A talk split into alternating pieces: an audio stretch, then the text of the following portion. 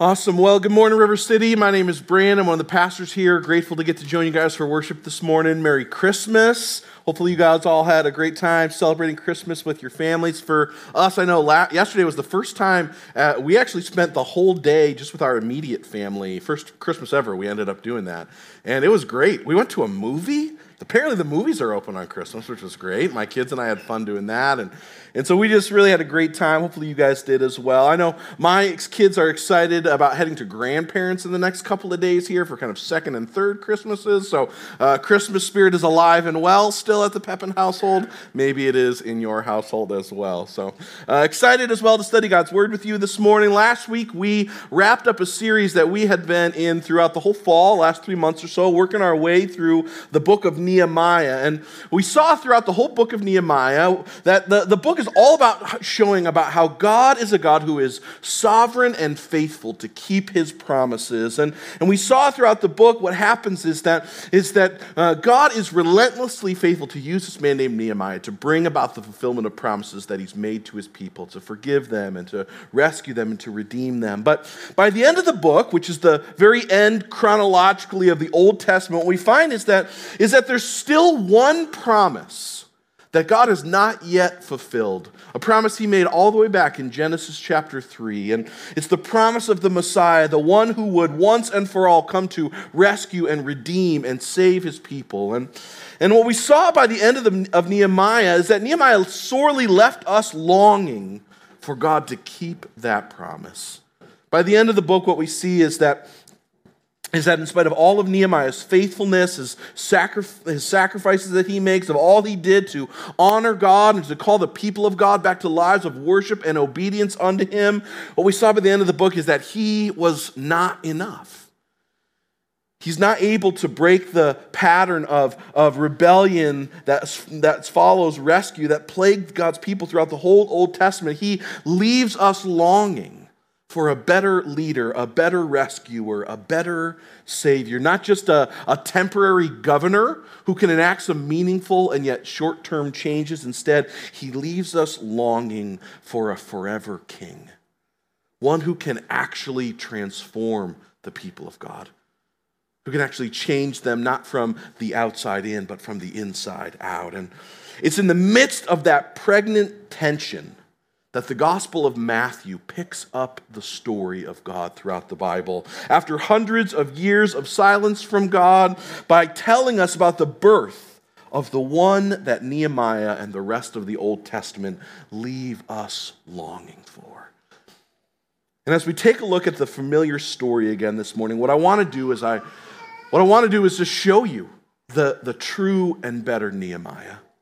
What I want to do is show you the, the Savior that God promised would come, the one who would ultimately rescue his people, the one to whom all of the leaders in the Old Testament point us to, the one that to show you the one that came to do what none of them could do. I can't wait to show him to you this morning. And so, as we study, let's pray and we'll dive into our passage in the Gospel of Matthew. God, we're so grateful this morning to come and study your word together. And we're grateful that you would gather us this morning to remember after thousands of years that you indeed have come. God, that at Christmas you have kept the greatest promise of all to send the one that we needed to rescue us. And so, God, as we look back this morning on that day, God, we pray that you would empower us by your Spirit to rightly remember the reality of your coming and to see it for the good news it really is. God, we need you to shape our hearts and to renew the good news of the gospel to us this morning as we study. And so, God, I don't have the power to do that, only you do. And when I ask God for our good and for your glory, that you would cause the news of your coming to be good news that transforms our hearts again this morning. So we pray all that in your name. Amen. All right, this morning we're going to be in Matthew chapter 1, beginning in verse 18. Familiar story for many of us. begins this way This is how the birth of Jesus, the Messiah, came about. His mother Mary was pledged to be married to Joseph, but before they came together, she was found to be pregnant through the Holy Spirit. And because Joseph, her husband, was faithful to the law and yet did not want to expose her to public disgrace, he had in mind to divorce her quietly. But after he had considered this, an angel of the Lord appeared to him in a dream and said, Joseph, son of David, do not be afraid to take Mary home as your wife, because what is conceived in her is from the Holy Spirit. For she will give birth to a son, and you are to give him the name Jesus, because he will save his people from their sins. All this took place to fulfill what the Lord had said through the prophet. The virgin will conceive and give birth to a son, and they will call him Emmanuel, which means God with us. When Joseph woke up, he did what the angel of the Lord had commanded him, and he took Mary home as his wife. And he did not consummate their marriage until she gave birth to a son, and he gave him the name Jesus. Now, I don't know about you, uh, but my wife uh, loves birth to- stories. She loves telling the stories about our kids when they were born. She loves hearing other people's birth stories. She wants all the details. She wants all the emotions. She wants the play by play. She wants all of all the details. I remember we after we had Emma, uh, friends would come over to meet her, and I'd be talking with the guys, and Hannah'd be talking with the ladies. And about like one minute in, I've moved on to like the latest events in sports or whatever else is going on in the world, and and because the conversation usually went something like, hey, how did it go? Great. Got to the hospital, had the baby, everybody's healthy, things are going great, right? And as guys, you're like, yeah, that's about all the details that we needed. This is great, right? On the other side of the room, Hannah's like 30 minutes in and just getting to the part where we get to the hospital. And I'm like, did we have another child that I didn't remember? Like, like how many details are there in the story, right? Well, as you may have guessed, uh, Matthew's version of the Christmas birth story is from the father's perspective this morning, right? Got like seven verses, short and sweet. We get to the point, right? Uh, sorry for you ladies who really enjoy the longer version. Good news for you the Gospel of Luke's got like 100 plus verses of details. You can enjoy that on your own time, right? Um, but just because Jesus' birth story here in Matthew is short in length, it doesn't mean that it's short on important details. Just like my version of this birth story, right? We went to the hospital, we had the kid, everybody's great. It included the important information, right? Matthew's as well includes some really important information. And the details that Matthew gives us in his story about Jesus' birth, they're all about highlighting three really important things about who Jesus is and about what he came to do.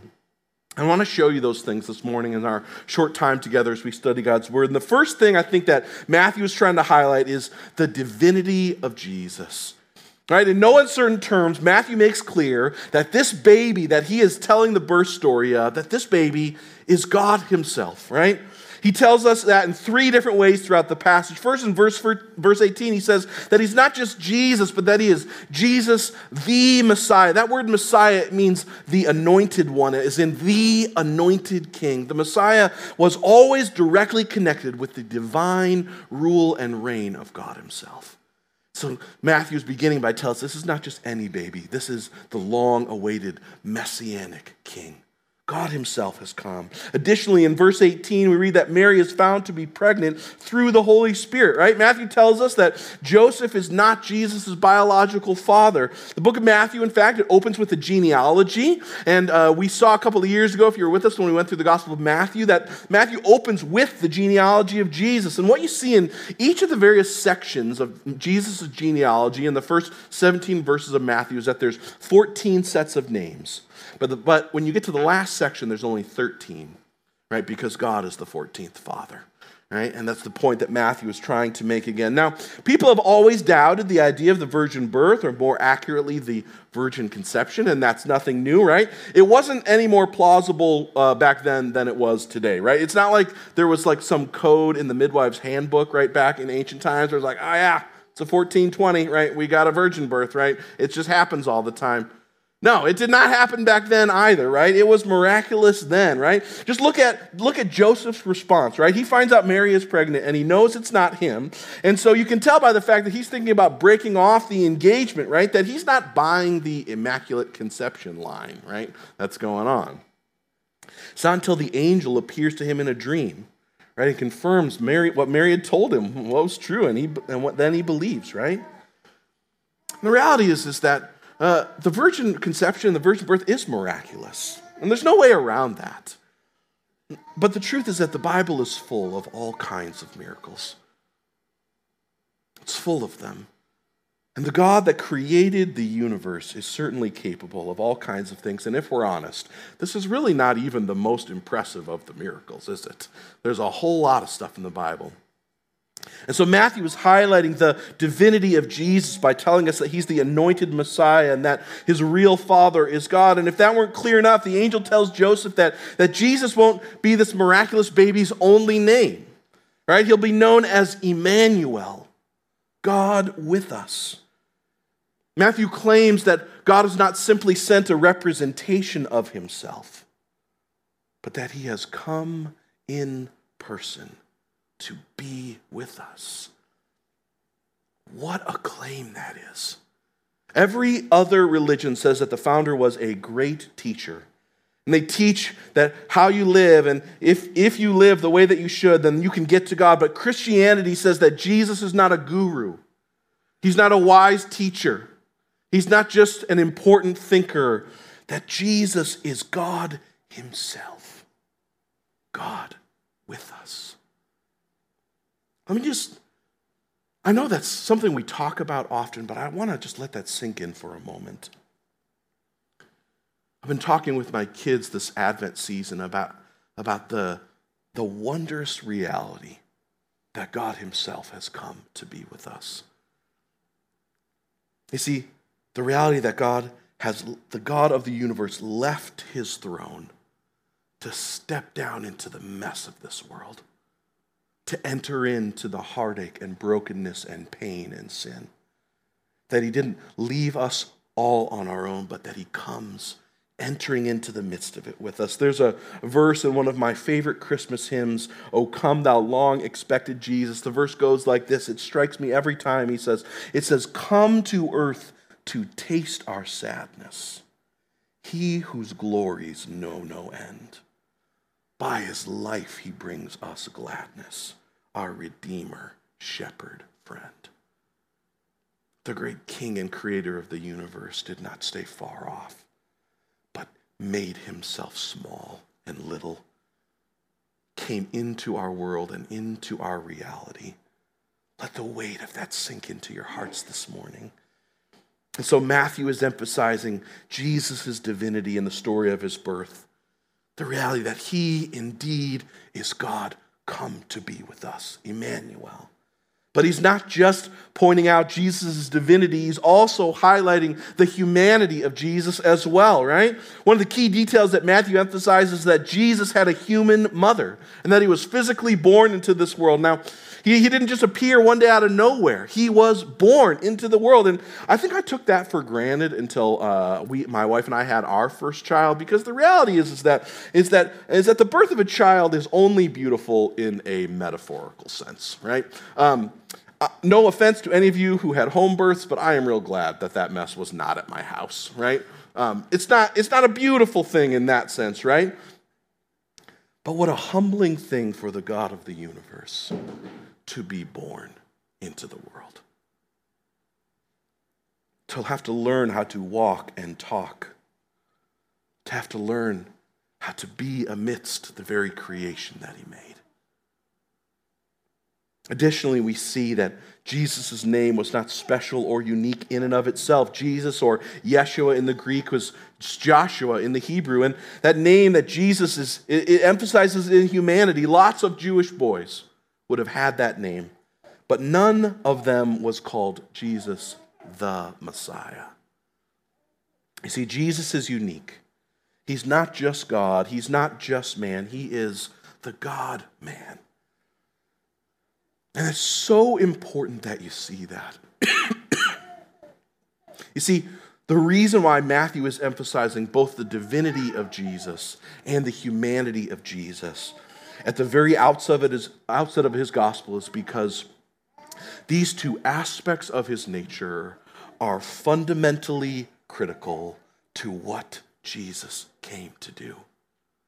They're at the very root of what he came to do. Verse 21, the angel tells Joseph, You are to give him the name Jesus because he will save his people from their sins.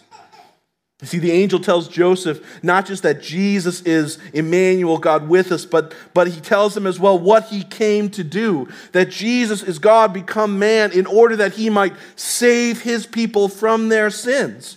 You see, the good news of great joy that the angels come singing that first Christmas night, that a Savior has come, it's only good news if you actually need a Savior. And the good news of Christmas is only good if there's bad news. And that the, the bad news is this that the Savior that we needed, that we needed a Savior. You see, humanity needed a Savior to save us from our sin.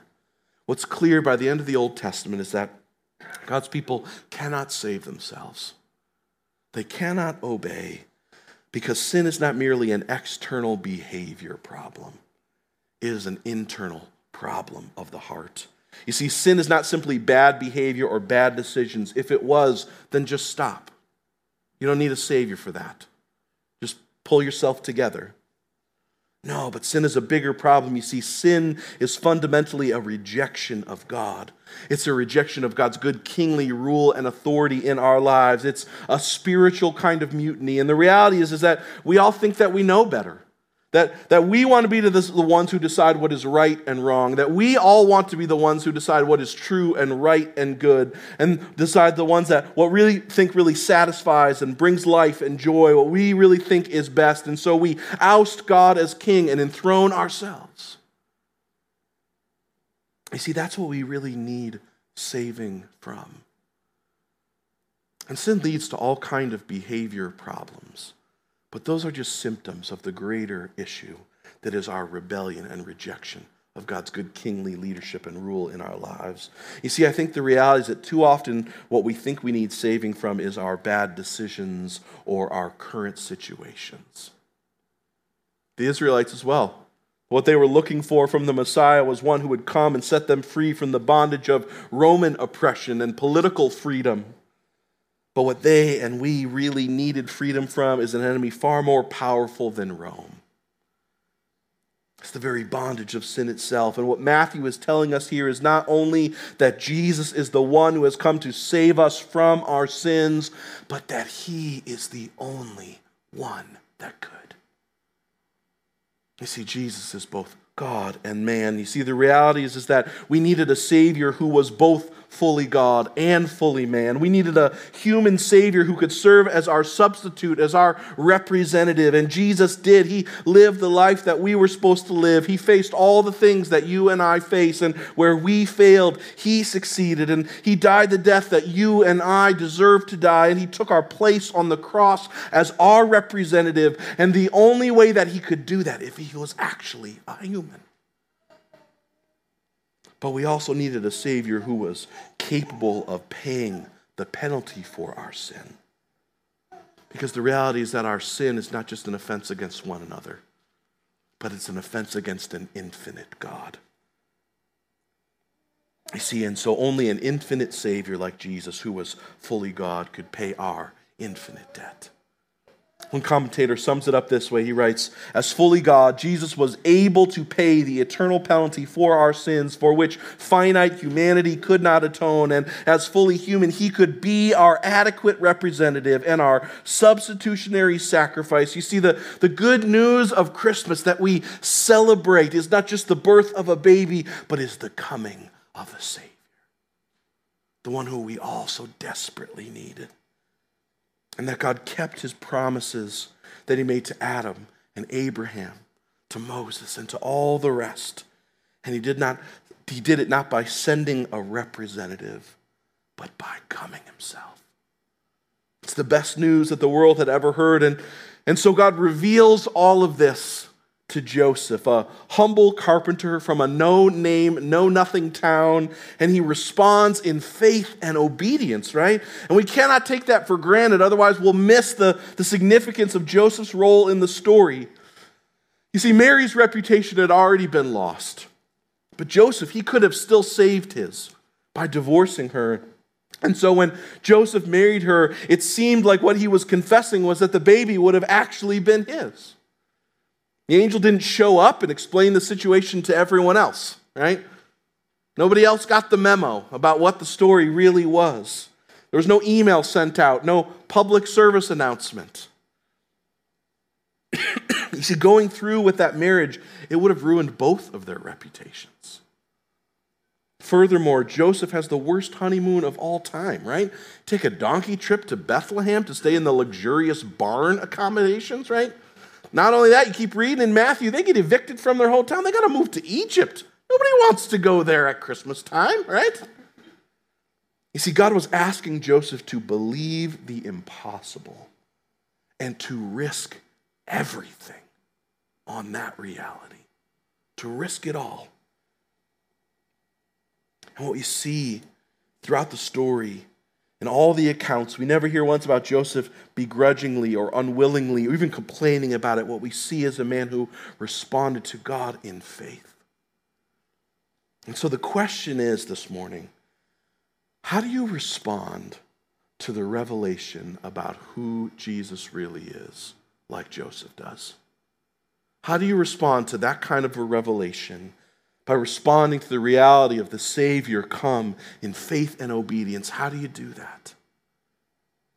Well, the answer this morning, I think, is just simply this that we must behold Jesus for who he really is.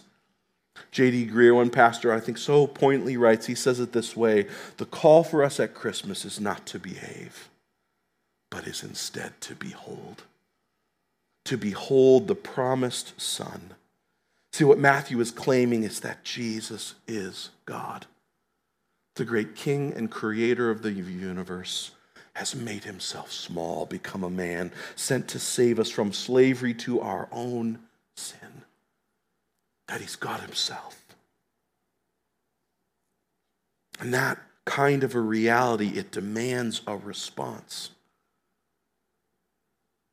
Either reject it and live your life however you want, or receive it and give your life wholly in worship to the God who has come to rescue you. The only response that doesn't make any sense at all is to is a lukewarm religiosity that says Jesus is God come to save us, but it doesn't really matter. Either reject him and live as you see fit, or receive him and worship him humbly, giving him all you are and all you have. You see, Joseph beheld Jesus, seeing him as God himself. Jesus was God, Jesus as man, Jesus was God with us. And on believing that truth, it changed everything about Joseph's life. See, the gospel is not good advice. The gospel is good news. Tim Keller, I think so helpfully, writes it this way. He says, Advice is counsel about what you must do, but news is a report about what's already been done. Advice urges you to make something happen, news urges you to respond to something that has already been done. Advice means it's up to you. But news means something has already been done. See, church, the message of Christmas is not just merely to behave, but it is instead to behold. To behold the one who has come, the Savior, God Himself, Emmanuel, with us.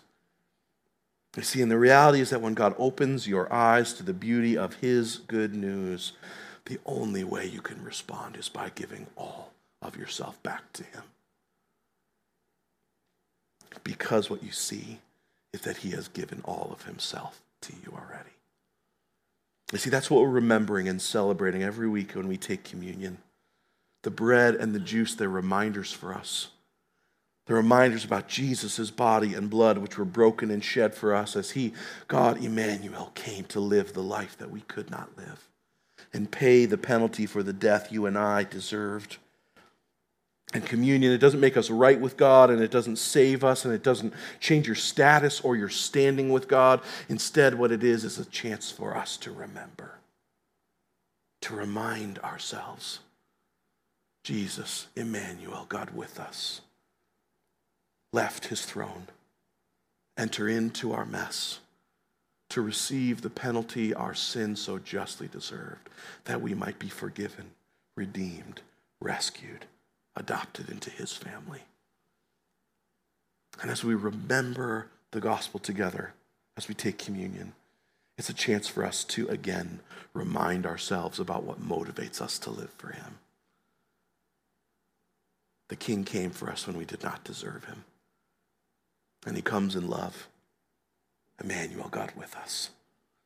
And so, as we sing and worship and remember the gospel together in song, if you have put your trust in Jesus to be your Savior, then whenever you're ready, go back and take communion. There's uh, tables on the left and on the right in the back, and you can dip the bread in the juice, or you can take one of the communion packs back to your seat, whatever you feel comfortable doing. You don't need to be a member here, you just need to belong to Jesus.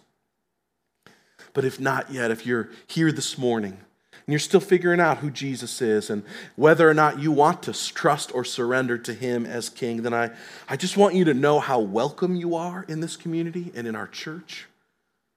But I want to encourage you hold off on taking communion. God's not after going through the motions, He's not after religious rituals. He's after a heart that trusts Him, a heart that hopes in Him and relies on Him to be the one thing that can save you.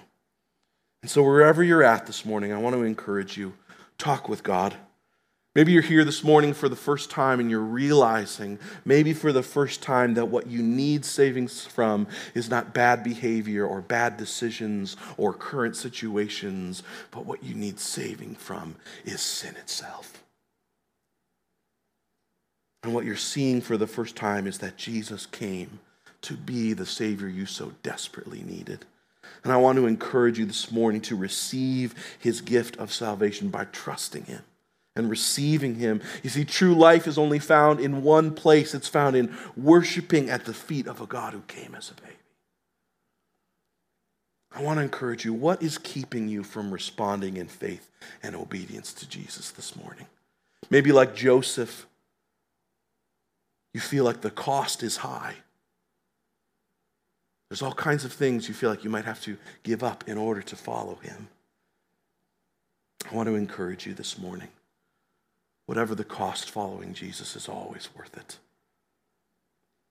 I want to encourage you let this Christmas be the first one that you actually celebrate his gift of life made known to you. That Jesus is God Himself, Emmanuel, come to save. But maybe you are here this morning, some of you, and Christmas is just old news. It's old information that keeps coming up again year after year. And the good news of great joy that those angels came singing seems like old information. And if that's the reality this morning, I want to encourage you to ask God to remind you how much you needed a Savior, how much you needed saving to come. Ask Him indeed to come to rescue and renew. Ask Him to show you how much you needed a Savior to come so that the good news might be good again to you this morning. This Christmas season, a carol that's really been sticking out to me in my heart is uh, one I've been talking about with my kids a lot. It's, it's simply the, the old carol, Little Town of Bethlehem. And I, there's a, a, chorus in the midst of those lines. One of them goes this way. It closes, and, and it, the closing of, the, of this verse has been my prayer for my kids. And it's my prayer for you as well this morning. It simply goes this way O holy child of Bethlehem, descend to us, we pray. Cast out our sin and enter in.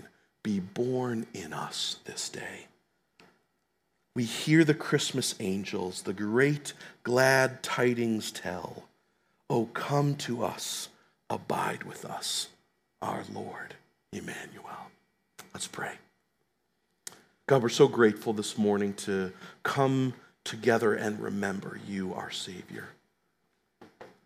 God, and we rejoice in the fact that you did not stay in heaven, but you left your throne to enter in with us to the mess of our sin and rebellion.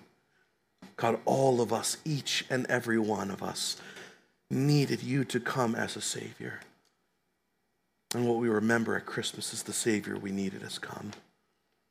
And so, God, would you empower us by your Spirit to respond in faith and obedience as Joseph did, trusting that you, God, are the one who can save us from our sin.